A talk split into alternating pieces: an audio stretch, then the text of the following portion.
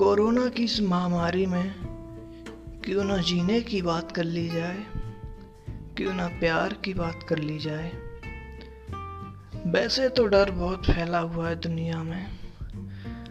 अब इस डर को हटाकर क्यों ना दिल की बात सुन ली जाए।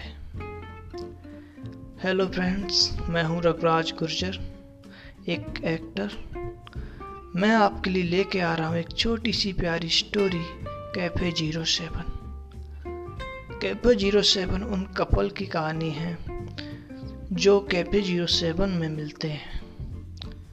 बेहद आनंद प्रिय कहानी है। ज़रूर सुनिए।